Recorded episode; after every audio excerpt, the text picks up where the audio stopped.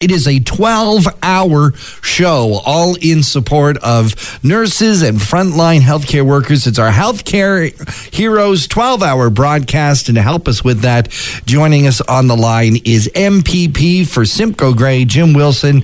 Jim, thank you for, for joining us. As a guy that has been fighting very hard for so many, many, many years to make sure we have quality healthcare in our community, uh, these must be very difficult times for you.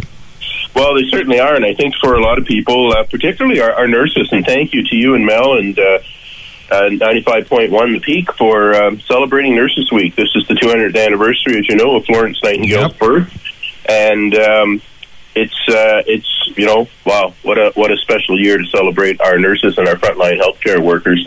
I mean, they truly are people that are in day in and day out uh, during this pandemic, uh, risking their lives to save the lives of others. Uh, they're frontline heroes, and you can't thank them enough. So it's terrific that you're dedicating 12 hours and uh, all that airtime to uh, letting our frontline healthcare workers know how much we appreciate them, we love them, and uh, indeed we're praying for them, um, praying for them all the time to make sure that uh, they don't get sick. Uh, we need them. We need them mm-hmm. there to to uh, protect our loved ones, to uh, help our loved ones recover, and uh, and think of a stress on them. I have a friend, um, my landlady in Toronto. So as MPPs, we have apartments in Toronto, and I've had the same apartment for thirty years.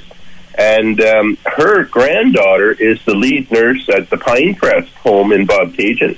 And she's only 23 years old. Wow. And she just graduated, just got her RN, been in school for years, of course, to get that, right. university and she just graduated in February and found herself on the front lines at Pinecrest, where, you know, that was the uh, uh, epicenter of the uh, of the COVID nineteen virus for for a long time. There, uh, over half the residents died.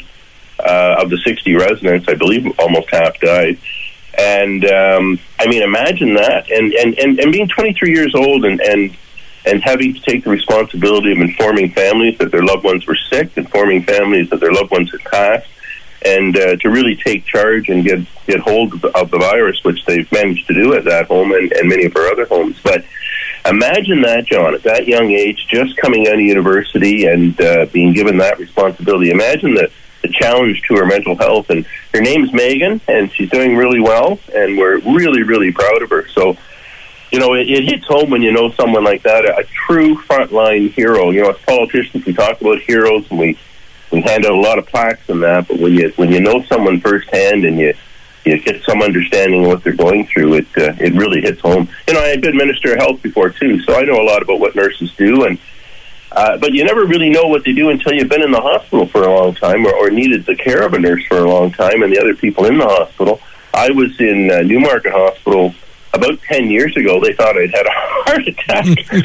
uh, stressful business, as you might imagine. Yes. and uh, it turns out I had pretty bad high blood pressure, which is under control now, um, and diabetes.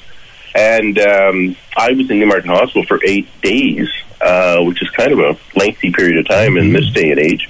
And uh, boy, you really you really get to know your nurses well, and you certainly appreciate them. And of course, I was in uh, special observation unit on the cardiac floor, so I had uh, great uh, personal attention from a, a group of four nurses, twenty four seven for almost eight eight full days. I was twenty four seven. So, uh, boy, you really appreciate how hard they work, especially you know.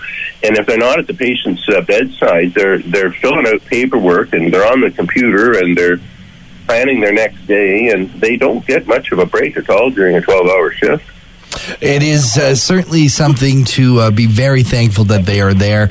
Uh, one of the things is them having the right tools to do the job, and and uh, you know we've been talking, and I know that you have been working very very hard about making sure that our hospital is is up to standards and it's a tiny little old building and and uh, my concern now is are we going to have the time and money to still address that well, you hit the, nail on the head, and that's uh, that's my great worry.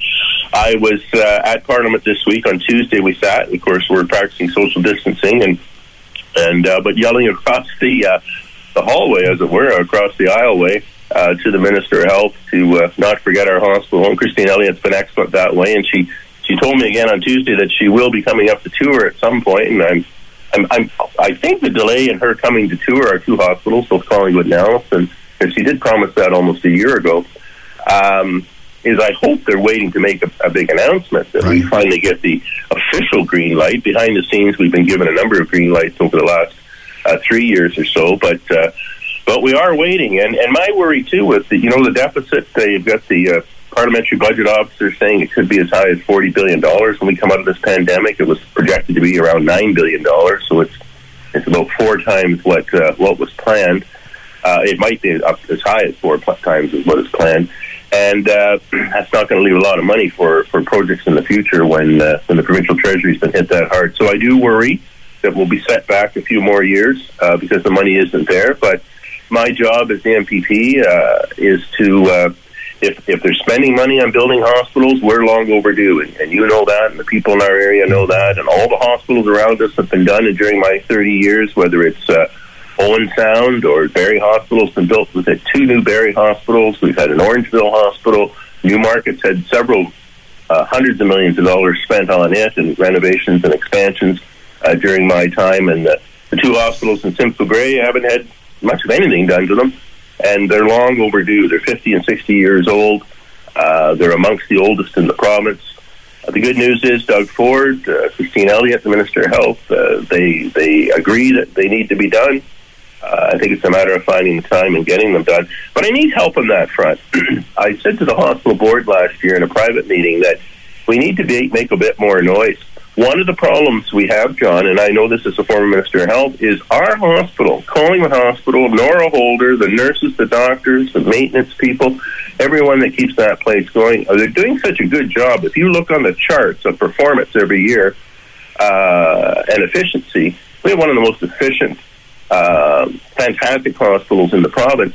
And as a result, that kind of works against us because the Minister of Health looks at me and says to me, Well, you have such a great hospital.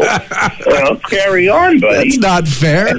yeah, so that's what I tell her. She knows that, but but you know, you've got to you've got you've got to make some noise. So I do ask people to uh, email the premier, email the minister of health. You can look up their emails real easy on on uh, you know Google these days, and uh, and and make some make some noise every time there's a TV commercial and you you don't have anything to do. And a lot of us uh, have a bit of spare time these days because we're all self isolating, I hope, and not traveling unless we have to. Um, you know, uh, squeaky wheel gets the grease, and that's that's my message uh, uh, every day when I talk to people I asked them to to help. It can't be just Jim Wilson and the hospital board and, and a few others uh, screaming for a new hospital. We need the entire community to do that on day on day, day in and day out basis. Well, Jim, thank you so much for joining us. Uh, MPP Simcoe Grey, Jim Wilson, uh, thank you for being here on Talk to the Town. Well, thank you, John, to you and Mel, and uh, thank you to all those great nurses out there and our frontline healthcare workers.